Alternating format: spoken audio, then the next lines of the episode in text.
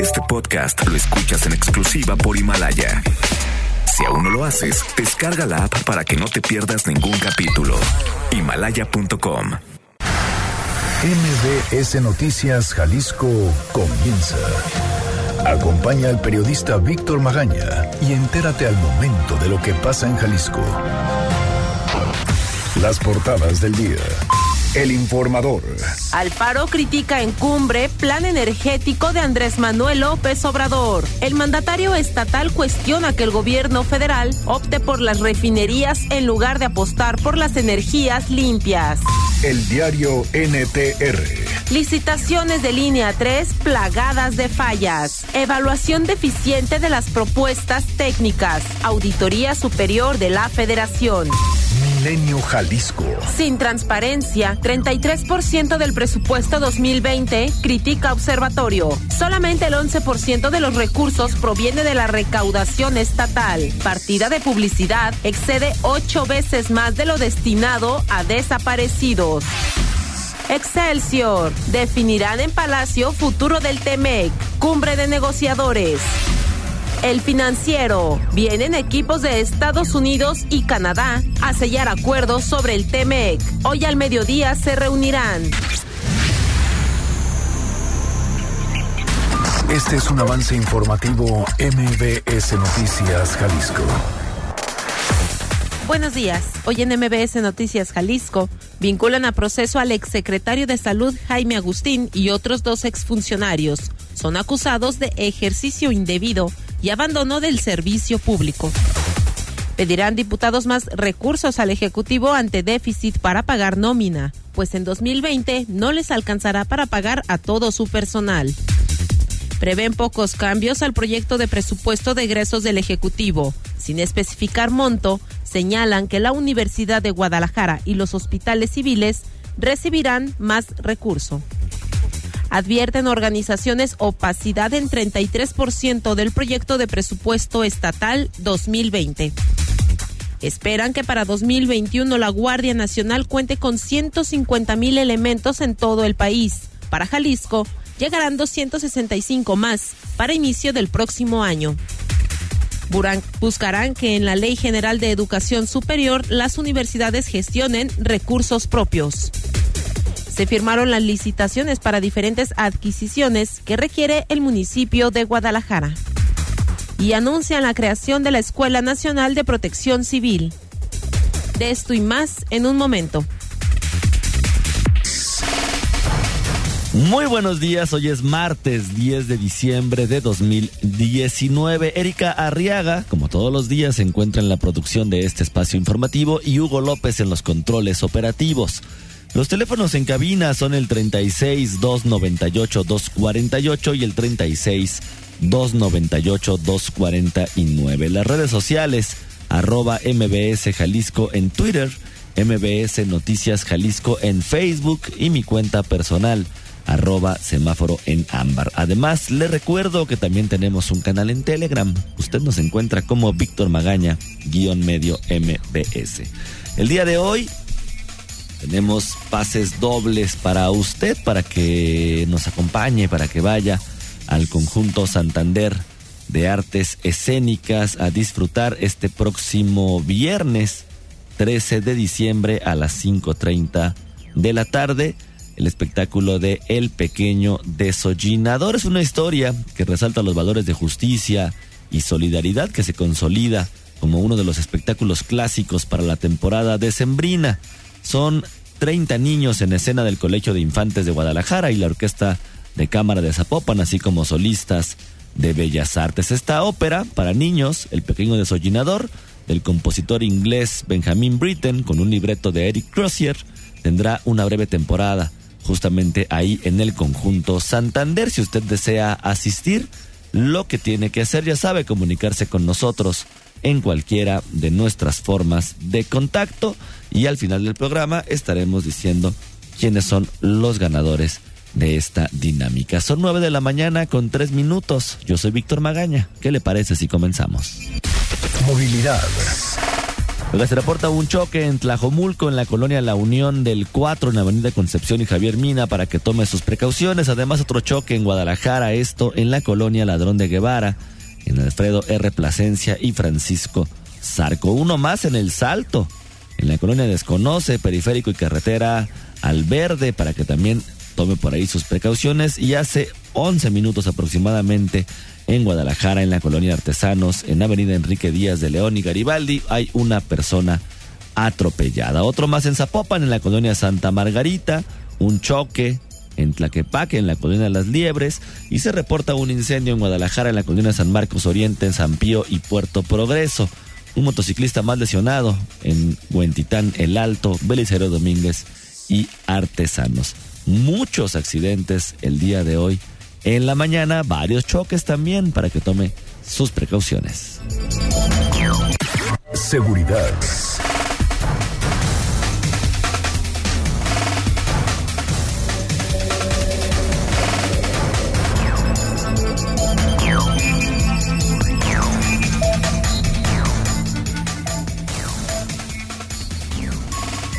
Oiga, están vinculando a proceso al exsecretario de Salud y a otros dos exfuncionarios.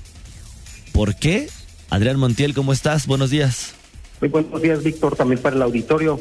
Mira, la Fiscalía Anticorrupción informó sobre la vinculación a proceso del exsecretario de Salud, Jaime Agustín González, conocido también, bueno, se debe conocer como Jaime Agustín N., junto con el director general de Administración, José Luis N., y el exdirector de Planeación, Luis Daniel N., todos imputados por el presunto delito de ejercicio indebido y abandono del servicio público por la presunta contratación de un servicio de asesoría de manera irregular.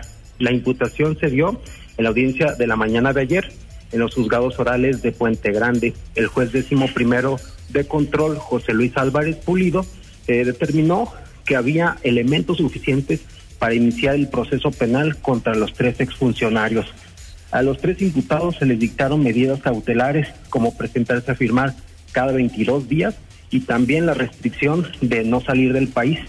A través de un comunicado, el exsecretario de Salud, Jaime Agustín, aseguró, y leo, jamás he realizado acto u omisión que pueda constituir delito alguno y no he participado con acción u omisión y menos aún con dolo en los hechos por los cuales se me formuló esta vinculación, dice este comunicado. El también profesor universitario dijo que confía en la justicia del Estado de Jalisco y la lucha contra la corrupción que tiene implementada el gobernador Enrique Alfaro y que el tiempo le, le dará la razón. También precisó que mientras se desahoga la investigación complementaria en su contra, de cuatro meses continuará con sus actividades académicas y ejerciendo la medicina Finalmente, comentarte que el exsecretario Jaime Agustín ejerció en la dependencia desde marzo de 2013 hasta la primera quincena de 2016. Pues hasta aquí el reporte, Víctor. Adrián, muchísimas gracias. Muy buen día, muchas gracias. Hay que ver qué pasa. Lo mismo está Cruz Esmada, bueno, y otros funcionarios acusados hasta el momento.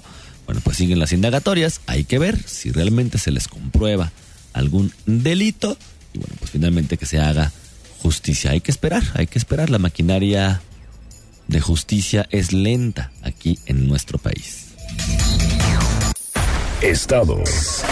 Oiga, ¿qué cree? Al menos el 33% del proyecto del presupuesto estatal para 2020 no se sabe en qué se va a gastar. Fátima Aguilar, ¿cómo estás? Buenos días.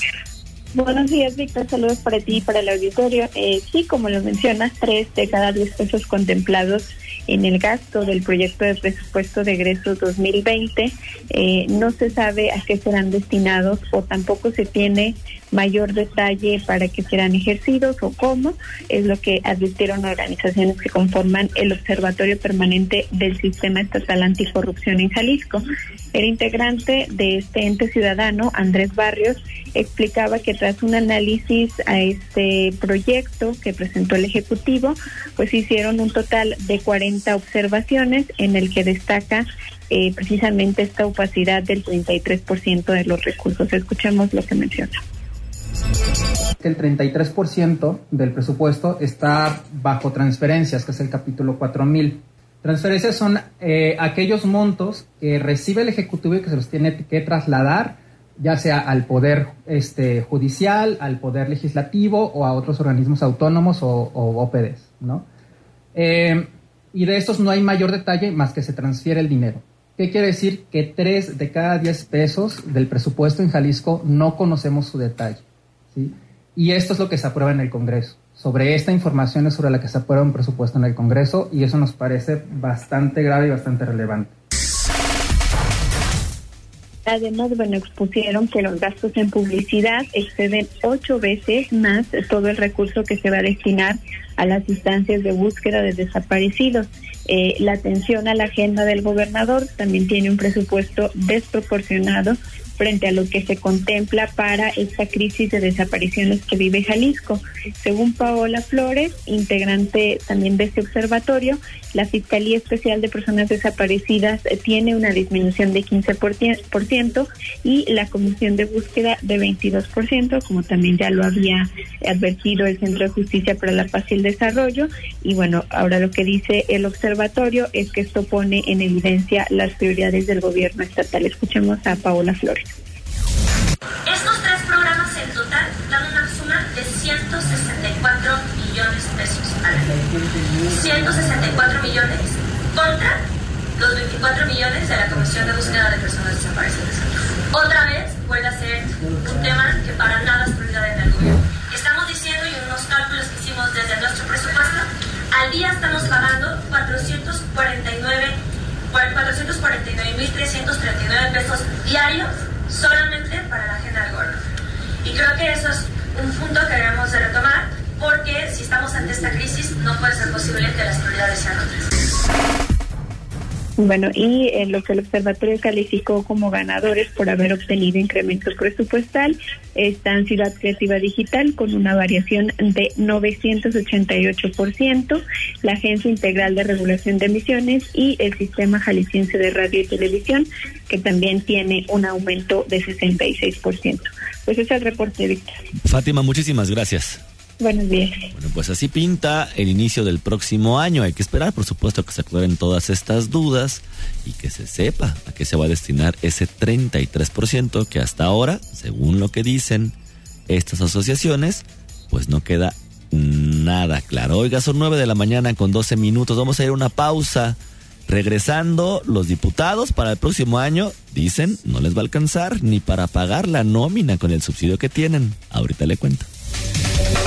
Magaña, en Noticias MBS Jalisco, por XFM 101.1. Regresamos. Síguenos en nuestras redes sociales. MBS Jalisco, en Twitter. MBS Noticias, en Facebook. Congreso. Oiga, les recuerdo que estamos regalando pases dobles para asistir este viernes 13 de diciembre a las 17.30 horas ahí al Conjunto Santander de Artes Escénicas a disfrutar esta ópera El Pequeño Desollinador.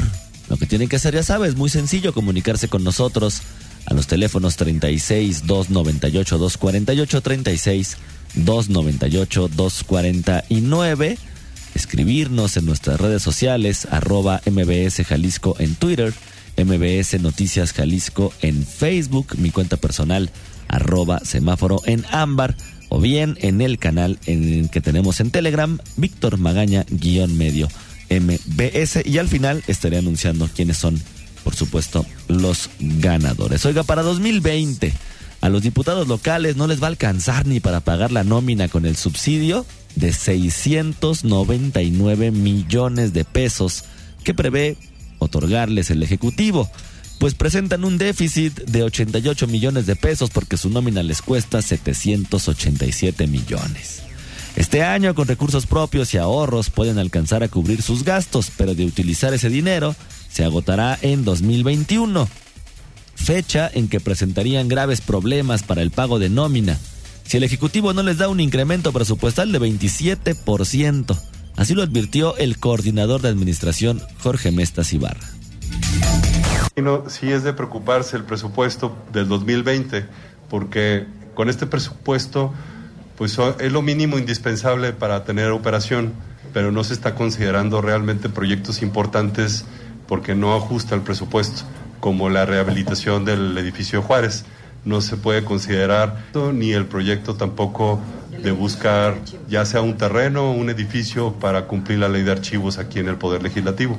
Yo se lo dejo a ustedes para que ustedes lo analicen cuánto se podría detener un incremento en el 2020 para que no sea tan, tan fuerte el incremento que necesita en el 2021. Ante este panorama de números rojos en los que se encuentra el Congreso del Estado, los coordinadores parlamentarios acordaron reunirse con el secretario de la Hacienda Pública a fin de solicitarle un incremento presupuestal para 2020 incluso mayor a la inflación.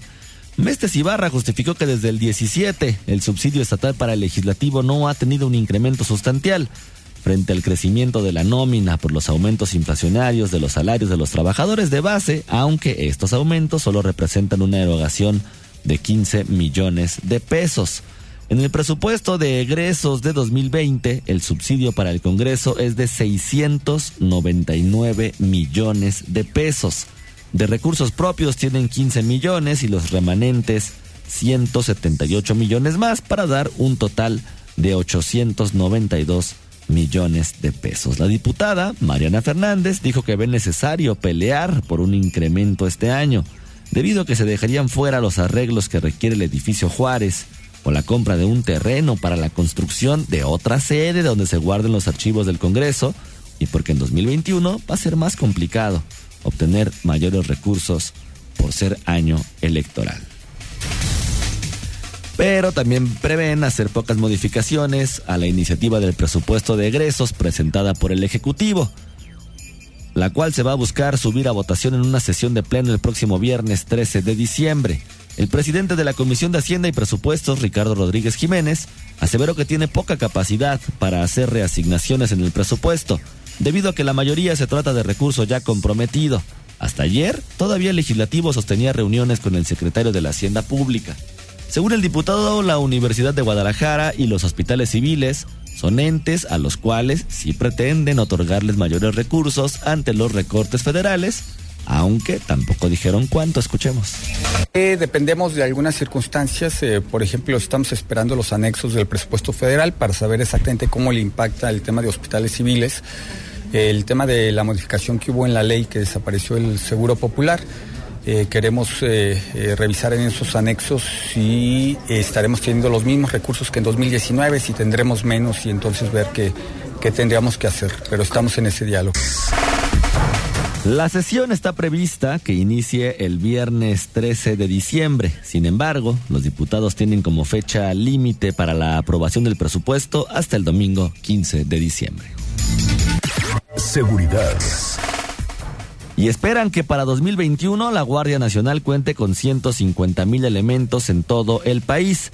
A Jalisco van a llegar 265 más. Erika Arriaga, ¿cómo estás? Buenos días. Buen día, Víctor. Buen día, la auditoría. Así es, luego de reconocer que el país pasa por momentos difíciles en materia de inseguridad, el secretario de Seguridad Pública Federal, Alfonso Durazo, resaltó que una de las iniciativas más relevantes en lo que va de esta administración es la creación de la Guardia Nacional, misma que ya opera en el estado de Jalisco. Explicó que al momento se cuenta con 72 mil elementos en todo el país, con el objetivo también de apoyar a la Policía Federal para garantizar la seguridad pública en un país con más de 2 millones de kilómetros cuadrados y 130 millones de habitantes. Escuchemos al funcionario. Esa es la razón por la que se propuso la creación de la Guardia Nacional, que tiene 72 mil elementos ya. Aspiramos a terminar el año con el proceso de transferencia de elementos de la Policía Federal a la Guardia y con los nuevos reclutas llegar a 92 mil elementos a fin de año. Pero lo más importante es que cada año iremos agregando 21 mil 170 nuevos reclutas hasta cerrar, esperamos el 2021 el secretario de Seguridad Pública Federal, Alfonso Durazo, explicó que de los 1.428 nuevos elementos graduados, a Jalisco llegarán 265, esto con el fin de fortalecer los trabajos de la Guardia Nacional. Escuchemos nuevamente.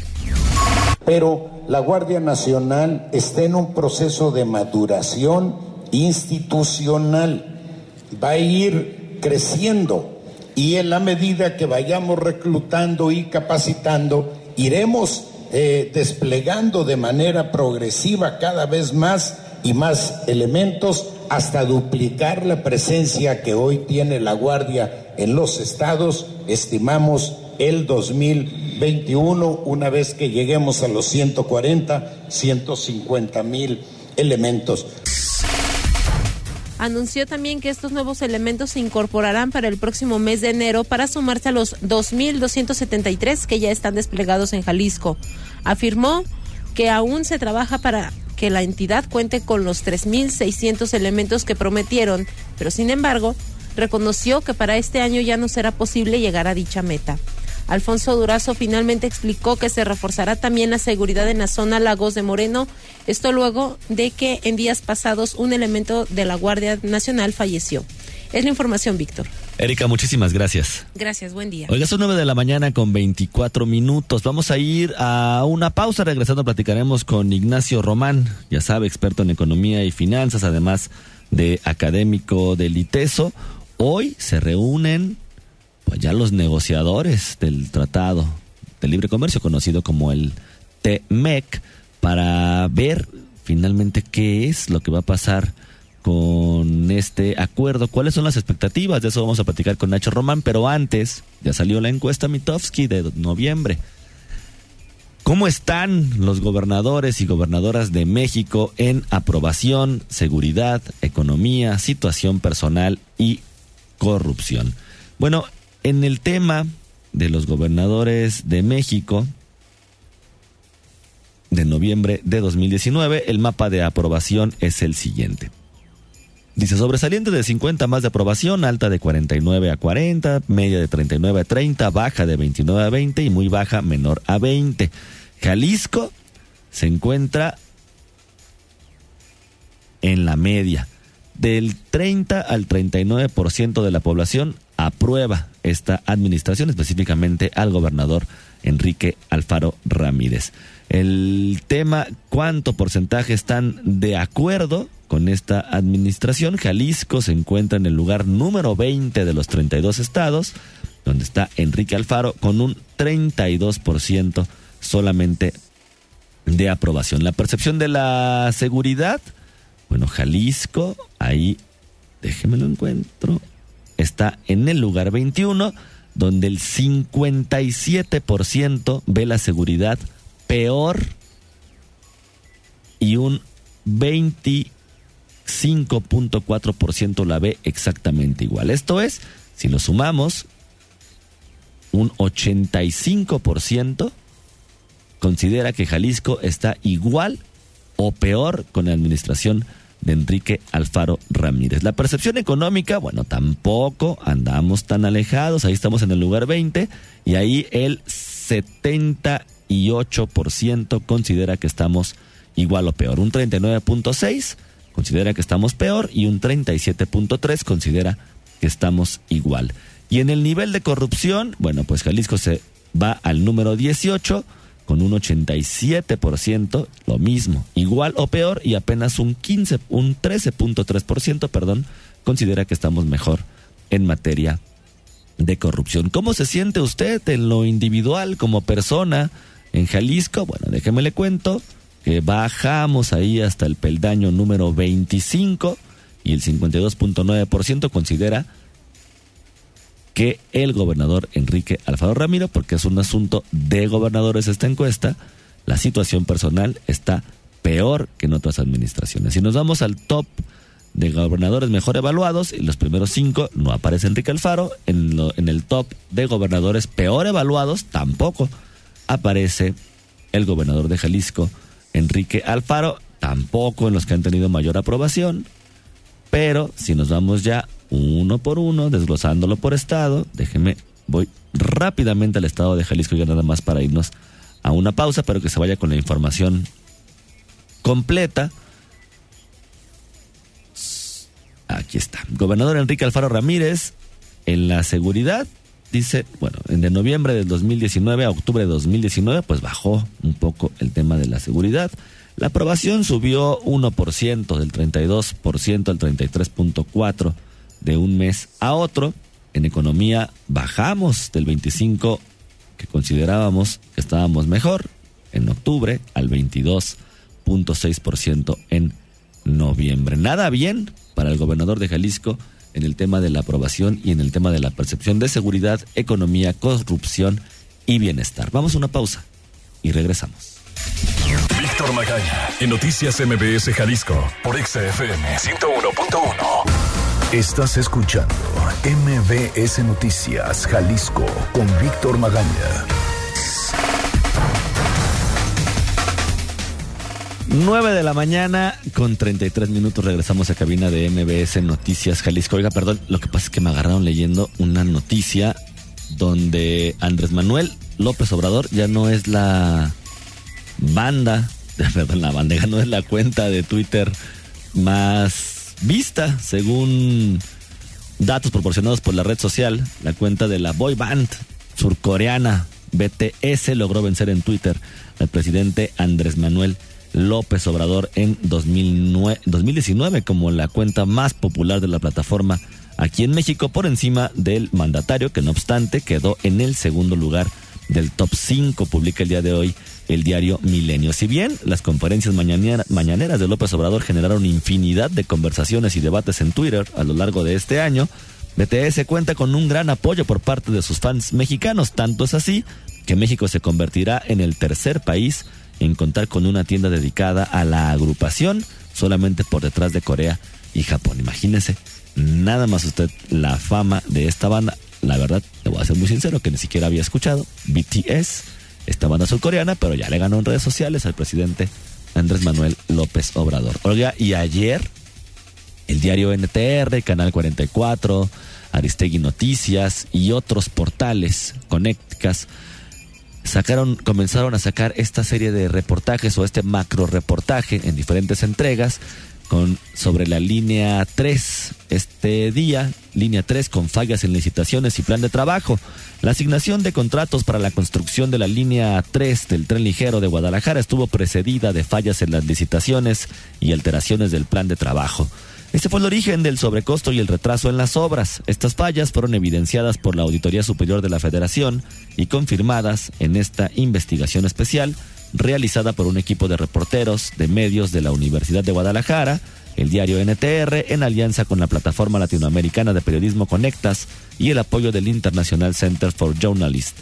La ley de obras públicas y servicios relacionados con las mismas no marca plazo entre la presentación de las propuestas y el fallo pero la Secretaría de Comunicaciones y Transportes decidió rápido en las licitaciones que convocó para las obras en 2014 para asignar el contrato del viaducto número uno que va del periférico a la normal. El personal que tomó la decisión debió revisar 69.135 páginas en 22 días. En la licitación del túnel que va de la glorieta de la normal a la Plaza de la Bandera fueron 30.851 páginas en 28 días. Si tiene oportunidad, es una vuelta a cualquiera de estos medios, ya se conecta, Canal 44, NTR, Aristegui Noticias, Animal Político, bueno, varios medios de comunicación que publicaron este macro reportaje el día de ayer, escrito por los compañeros y periodistas Sonia Serrano, Rubén Martín, Omar García y Cristian Rodríguez. La opinión del día. Oiga, y Marcelo Ebrard, el secretario de Relaciones Exteriores de México, anunció ayer que hoy a mediodía va a haber un encuentro de los equipos negociadores de México, Estados Unidos y Canadá para dar a conocer los avances alcanzados en torno a la modernización del Tratado de Libre Comercio entre los tres países, conocido como el TMEC. ¿De qué se trata? ¿Qué, ¿Qué, podemos esperar? Ignacio Ramírez, ¿cómo estás? Buenos días. Ignacio Román, perdón, ¿cómo estás? Bueno, ya ando cambiando el apellido. Ignacio Román, ¿cómo estás? Mira, muy buenos días. Pues es un tanto paradójico porque, digamos, parte de una lógica un tanto del surrealismo mexicano, porque ahora resulta que vamos a ver los avances en la negociación de un tratado que ya se firmó y que se firmó desde noviembre pasado y que de hecho ya fue aprobado por México y ya fue aprobado por Canadá. Entonces, este, ¿cómo vamos a revisar los avances en una negociación de algo que ya está firmado?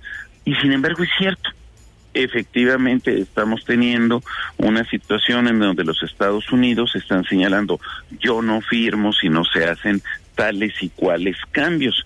Por lo tanto, aunque ya esté firmado, pues viene una especie de manita de puerco sobre los cambios que hay que hacer y es lo que se va a reportar el día de hoy.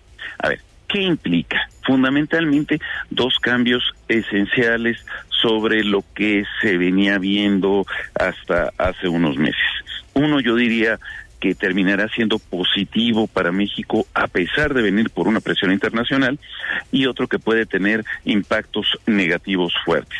El que puede tener impactos negativos fuertes es el que tendrá que ver con el acero.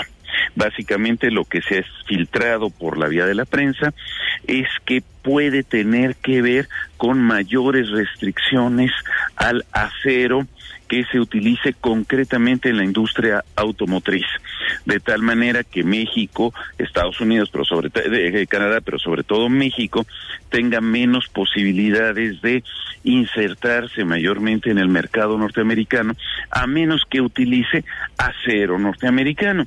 En otras palabras, el tipo de alianzas dadas con China o con la India se estarían limitando, lo cual aumentaría los costos y esto generaría evidentemente problemas para las grandes empresas automotrices. Recordemos que el principal producto de exportación industrial en México, industrial manufacturero, es justamente el de industria automotriz y de autopartes lo cual implica que en el periodo de posiblemente siete años de negociación, digo no de negociación, de aplicación propiamente de las nuevas normas, signifique un reto para las industrias automotrices instaladas en México. El segundo es positivo y es el que se establezcan paneles de controversia en lugar de inspecciones directas de los Estados Unidos sobre el cumplimiento del capítulo laboral en México. Esto eh, genera una presión internacional para que efectivamente se cumpla la reforma del 2019 a la Ley Federal del Trabajo, sobre todo en términos de democracia sindical, de transparencia, de rendición de cuentas, lo cual evitará extorsiones hacia los empresarios lo cual permitirá el que el trabajador sea efectivamente reconocido como un agente colectivo de negociación con la empresa y esto es un ataque durísimo al tradicional corporativismo mexicano. Esto me parece que es muy útil y corresponde a los trabajadores empezar a tener una forma de organización real de representación de sus intereses y no las lógicas de control que han tenido principalmente los sindicatos en el caso de México. En otras palabras, una buena y una mala. Pues a ver cómo nos va, Nacho. Muchísimas gracias. Muchas gracias, Víctor. Nos escuchamos la próxima semana. Hasta luego. Oiga, son nueve de la mañana con 40 minutos. Yo soy Víctor Magaña. Le agradezco muchísimo habernos acompañado, ya saben, en este recorrido informativo. Francisco Alberto Sandoval, Lourdes Gil Sánchez y Ana Iris Castellón Pineda son los ganadores para asistir este próximo viernes a disfrutar el pequeño desollinador ahí en el conjunto Santander. Lo que tienen que hacer, ya saben, acudir a las instalaciones de MBS Jalisco, aquí en Exa FM, Avenida Novelistas número 5199 con una copia de alguna identificación oficial de 10 de la mañana a 4 de la tarde el día de hoy, mañana hasta la 1, acuérdese que Ana tiene su posada hasta la 1 de la tarde y el jueves de 10 de la mañana a 4 de la tarde. En caso de que no vengan en esos horarios, el viernes los volveremos a sortear. Yo soy Víctor Magaña, pase usted un muy bonito día. Aquí concluye MBS Noticias Jalisco. Acompaña a Víctor Magaña y su equipo de profesionales de lunes a viernes a partir de las 9 de la mañana por Exa FM Guadalajara. Este podcast lo escuchas en exclusiva por Himalaya. Si aún no lo haces, descarga la app para que no te pierdas ningún capítulo. Himalaya.com